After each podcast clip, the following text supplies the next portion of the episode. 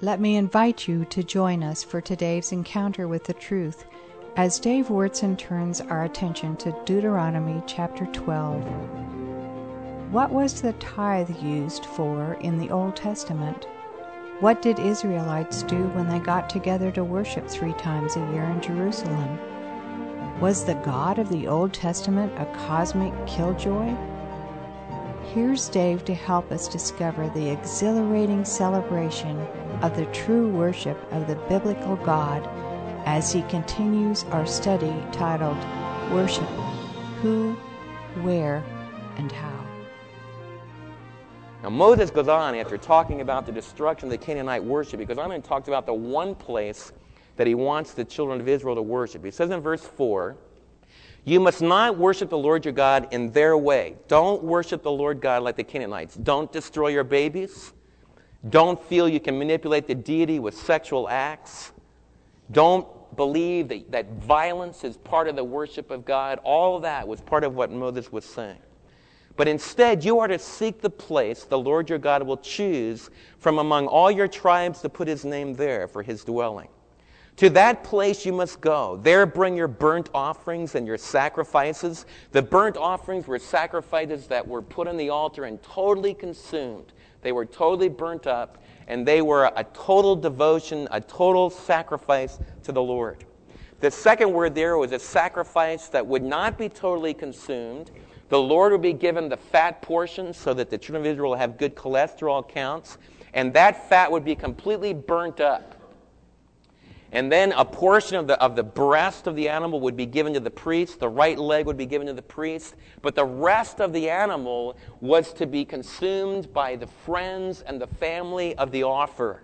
And so the, the, the second kind of sacrifice, you need to think of like a big Thanksgiving meal where you focus on expressing your dependence upon the Lord, you're, you're rejoicing in the blessings that He's given to you, and also the idea of sharing together in a family community of love. That was the idea of the second word, sacrifices. You also were to give your tithes and your, and your special gifts. The tithes were offerings that were brought. They would make the farmers, it was an agrarian culture, they would have the farmers bring a tenth of their produce and three times a year, they would make a journey as this began to develop, and the Lord God chose various places, like Shiloh was one of the first places that He chose. And then it moved to different places. Under King David, the Lord focused it on Jerusalem. And slowly but surely, Jerusalem became the place where the Lord put His name. And three times a year, they would bring their tithe. And I want to understand, contrary to a lot of the teaching that many of you have had through the years, the tithe was not something that, you know, your pastor just signed you up for. It's totally different than obligation. In fact, even in the Old Testament, the tithe was something that a farmer and his family would set aside. They would go to a central sanctuary three times a year. You know what they did with their tithe? The Lord said, if it's too far away, we're going to learn this in Deuteronomy 14. If it's too far away, sell your stuff and get the money because it'll be easier to carry. When you get down to the central sanctuary in Jerusalem, buy whatever you want. Buy lamb if you like mutton. If you're Texans, buy beef and get some good drink and get some good fellowship with your friends. Be sure to include the Levites that minister among you and have a blast for more than a week. Just have a great big national celebration. How many of you think that's really a hard nosed, guilt ridden God? In fact, over and over again in this cold, dark Old Testament that people always talk about, over and over and over again in the book of Deuteronomy, the Lord says, I want you to rejoice. I want you to rejoice. I want you to rejoice. I want you to have a big holiday. That's what the tithe was used for. Preachers are afraid to tell you that. The tithe was something that people consumed in their meals, where they rejoiced with their family.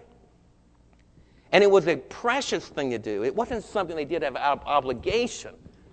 It was something that expressed the goodness of God upon them. It was a way to be able to take the very first blessing of the harvest and be able to say, Lord, you're the one that gave me this harvest and I'm totally dependent upon you. You brought the rain, you brought the sunshine, and Lord God of heaven, I want to gather together with my friends and my family and the priests and the Levites because we want to confess to you that we're totally dependent upon you and we rejoice in your love and provision. That's what they did in the Old Testament with their tithe.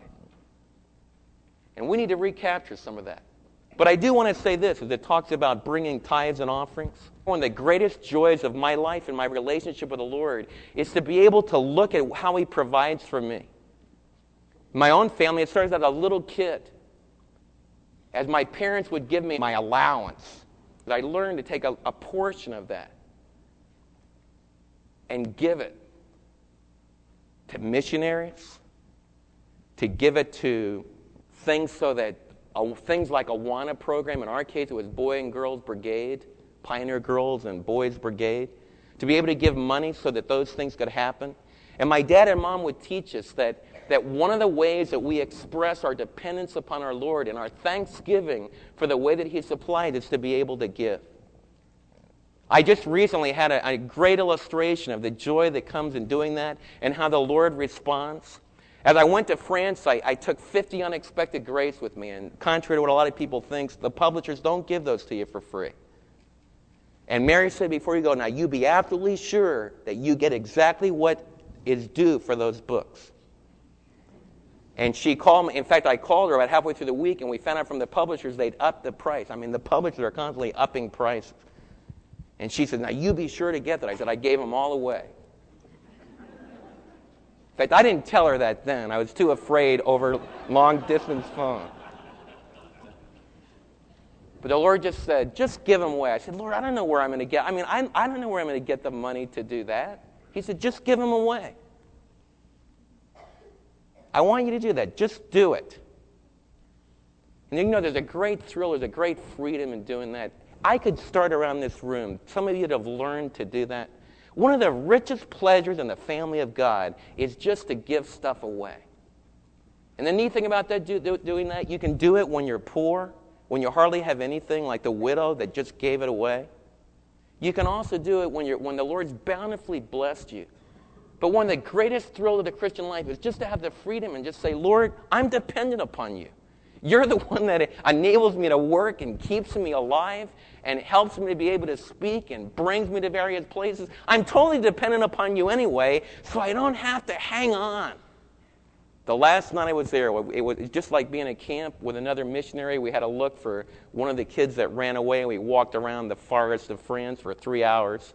And I finally made it back because they had like a, a, a, big children's program at the end of the week because the missionary kids were all in a, a vacation Bible school of the week. And I got in for the end of their program the head of the mission of team called me up and said, We want to give you a gift. And so they gave me this beautiful view of France from the sky, all written in French. And so I have to go through the agony of getting my French dictionary out, but just a beautiful book. There was also an envelope there. And in the envelope was an honorarium that I never expected. And you know what? Just about covers the price of the books. Also, when I looked at my wallet at the end of the trip, I had more money in my wallet when I left, when I came back, than when I left. You know why?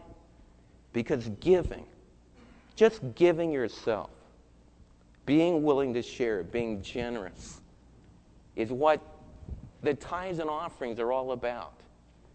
And oh, I just, I just pray that, that, you, that every one of you will be able to have that kind of freedom and joy. And I'm not going to tell you the Lord will, will always repay you like that. He's not like a Nickelodeon slot machine in Las Vegas. You put in a nickel and it'll explode. That teaching isn't what the Bible's saying. But the Bible is saying that part of your relationship with Him, part of your walk with Him, is to give from the way He's blessed you materially as a generous thanksgiving offering to Him. One of the ways that I express our worship for the Lord is by just being able to express my dependence upon my Lord and my love for Him. And one of the ways I do that is by my giving. I also want to just put a little parenthesis in here. You're the, you're the art. I want every one of you to realize that. You are the art. You are the dwelling place of God. You're the sanctuary. This building is just a tool, it just provides a roof over our head where we can meet. And that's all that it is. Gothic cathedrals don't have little kids running all over the place singing, Jesus loves me, this I know, for the Bible tells me so. And you older ones, that you come in and you see those little children, you should rejoice. And I know that you do. Because you got a building that's loaded with little kids. You know what that means? It means you're alive. It means you're not a museum. It means you still believe that Jesus is resurrected. And if you think that isn't important, when I got back, I got a letter from Debbie Baxter. In that letter, she said, Since I was eight years of age, I've known Jesus as my Savior. And as I wrestle with leukemia, I want you to know that the support group I have is this group that's around me. She said, I never meant to be a celebrity, but I've never experienced so much love. Well, you show me a dead religious faith, whether it's a beautiful cathedral or a rock building that's just stark and ugly. You show me a religious faith that can help you to look at the challenge of life and death and have a peace and a holy gentleness. Most of all, a deep seated confidence. Nothing can separate me from the love of God that's found in Jesus Christ. And if we really believe that, and if I really believe it, that's why we need to go and try to encourage those missionaries working in a land that has very few witnesses to that kind of faith. But also, right here, we need to accept the challenge of what it's going to take to bring this message into hundreds and hundreds of boys and girls' lives, and teenagers' lives, and adults. And the Spirit of God wants to come upon us to do that. Because Moses told those ancient Israelites there's going to be one place of worship, it's going to be centered in Jerusalem. But I want you to know something as he develops that idea in this chapter. He goes on in this chapter to talk about the fact that if you want to eat meat, go ahead and eat it. You shouldn't be vegetarians. France is filled with vegetarians because the animals are holy. Deuteronomy 12 says if you're hungry, you want to have a good meal, go ahead. You can do it. The sacrifices that are especially for the Lord you're to go to the central sanctuary. But if you want to have a good meal with your family, go right ahead. There's tremendous freedom in this chapter. Be very careful of any religion that begins to tell you, boy, don't do this, don't eat that, don't drink that, don't wear that. False religion always starts to say you can control the passions within by all of these rigid laws and dietary rules and regulations. Now, you need to be healthy. And the Lord God has given us, a, our body is a temple of the Holy Spirit, but He's called you to freedom. He's called you to enjoy your life, contrary to so much of the teaching about what God really does. But one of the things this chapter does do, it says you've got to worship the true God in the place of Jerusalem where He chooses. And you need to do it according to His direction. Now you say, David, we close today. What does that mean to us? How does that all come home to us? What about the New Testament? The Jerusalem temple is gone. The central sanctuary was torn down. In 586, when Nebuchadnezzar came down, he destroyed the, Sol- the Solomonic temple. Then Ezra and Nehemiah came back and they rebuilt it. And Herod the Great began one of the most incredible building projects in the ancient world. And when Jesus of Nazareth came, one of the most beautiful religious structures that had, that had ever been built was resting on Mount, Mount, Mount Zion in Jerusalem. But in John chapter 2, and I want you to turn and let's look at how this idea of a central sanctuary relates to us in our time and in our place. In John chapter 2, the Lord Jesus said this. In John chapter 2, verse 19, this is right after he cleansed the temple of Jerusalem. So he was right in the precincts of this incredibly beautiful temple that really flowed out of Deuteronomy chapter 12 that Moses talked about. God had caused his name to dwell there, but he said this Jesus answered them, Destroy this temple and I will raise it up in three days. That's the miraculous sign that will prove to you by which authority that I do all this. The Jews replied, It has taken us 46 years to build this temple, and you are going to raise it in three days? But the temple that he had spoken about was his body. After he was raised from the dead, his disciples recalled what he had said. Then they believed the scripture and the words that Jesus had spoken. What was the point of Deuteronomy chapter 12? And you can read through it again in, in, your, in your own personal time. The point of Deuteronomy chapter 12 is that there needs to be a central sanctuary What is a sanctuary? The English word sanctuary connotes a place where I'm going to be safe.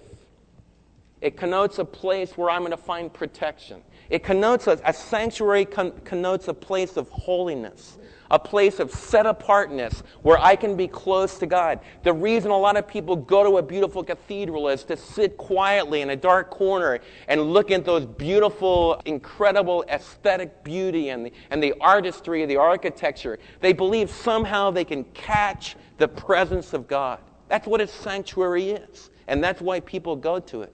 But you know what Jesus said? Jesus said something incredible.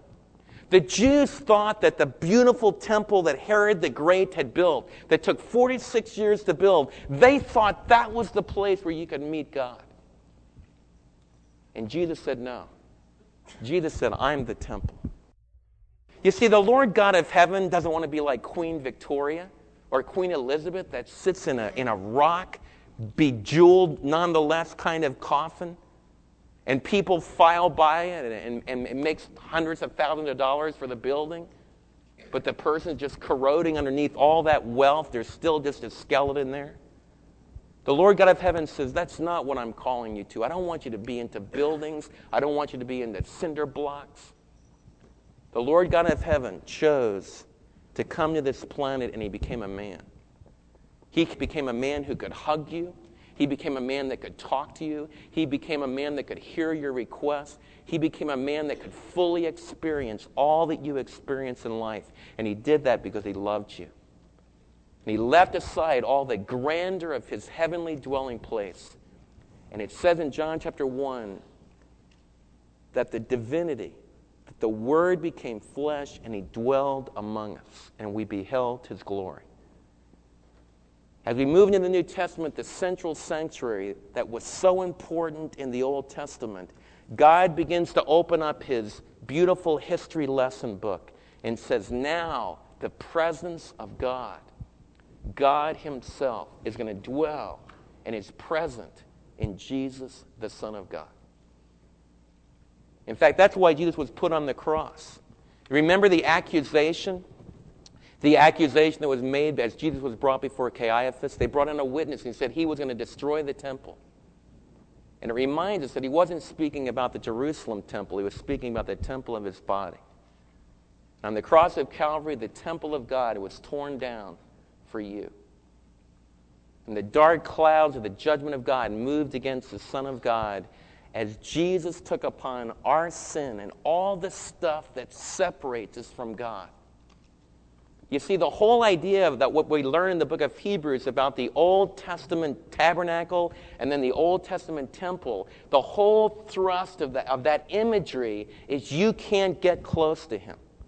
You need to stay away from him. You are unclean. You are sinful. Your animal sacrifices can never open the way for you to be able to walk into the presence of God.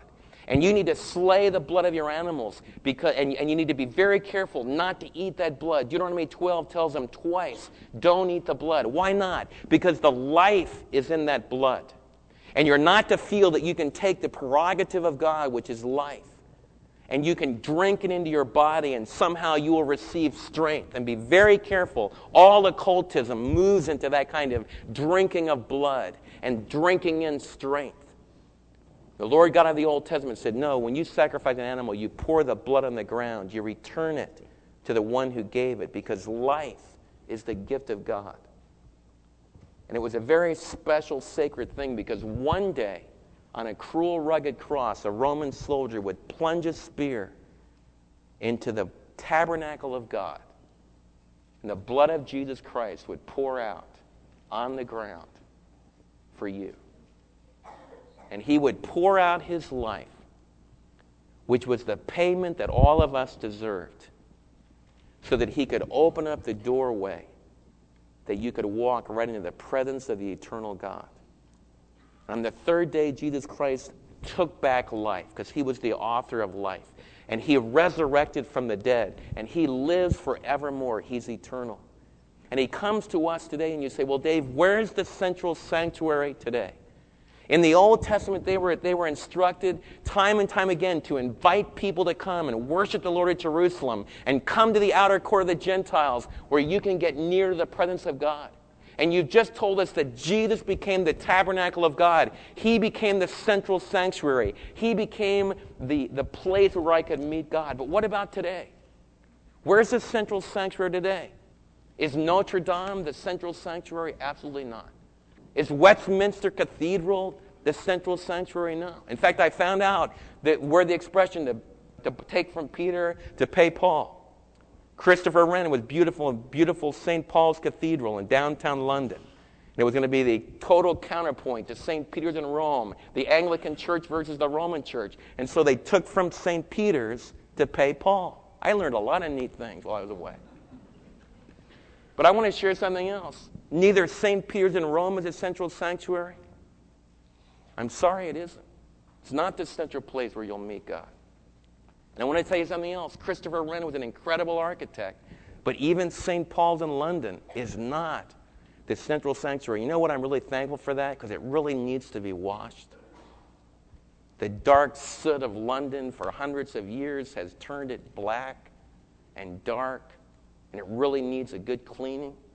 And one of the things that you look in ancient buildings, you, you start to realize whether it's the pyramids or whether it's St. Peter's, or whether it's Notre Dame, or whether it's St. Paul's in London, all those human buildings begin to get watermarks, and the stone begins to be etched away, and you get this feeling the whole thing is dissolving. But I want to tell you something God does have a sanctuary on planet Earth today.